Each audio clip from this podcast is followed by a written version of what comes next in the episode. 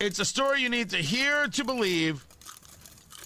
Then grab your popcorn because uh, there is more.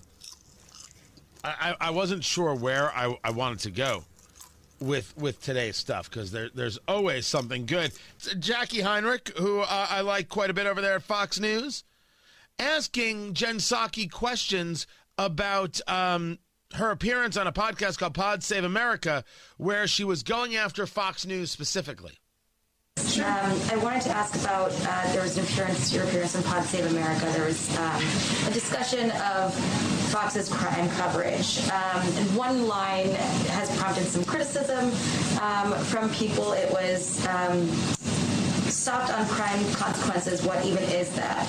Um, were you speaking in your personal opinion, or is that at all um, a reflection of the priorities of this administration? Because the criticism is that um, it would reflect that crime is not a priority of this administration. Well, I encourage anyone to listen to the full context of the interview and the conversation. What I was speaking to was a chyron on Fox News, since you raised it, which suggested this administration is soft on crime with no basis. Given we have had many conversations and back and forth with you and your colleagues about the prioritization of the president to uh, ensure that we are working as close partners with leaders, whether it is Mayor Adams, who he's going to spend the day with on Thursday, or others in the country. And the facts speak for themselves. This is what I was talking about in the interview for the full context.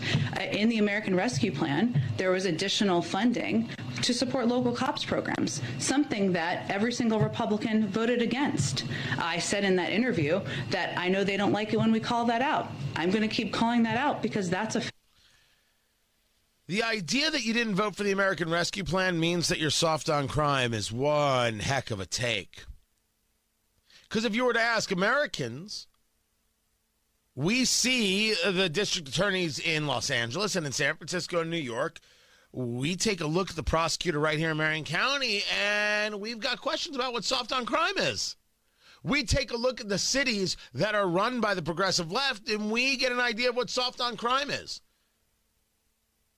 The idea that you provided funding in a bill that wasn't just about officers or about law enforcement, but was about a lot of nonsense, which is what Republicans voted against. You, the reason you put that in there is so you could say, see, Republicans soft on crime. The Indiana Democratic Party does it all the time.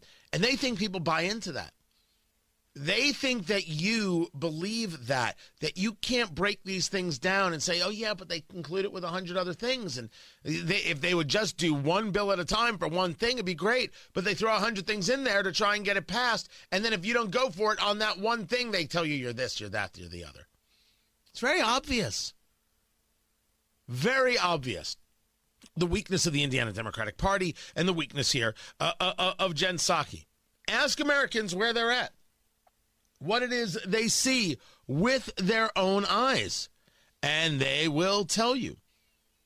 They know which party is weak on crime.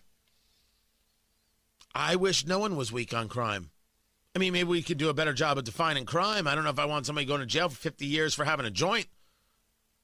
But if you're killing somebody in the streets or you're just robbing the local CVS, maybe they both have things that should be prosecuted.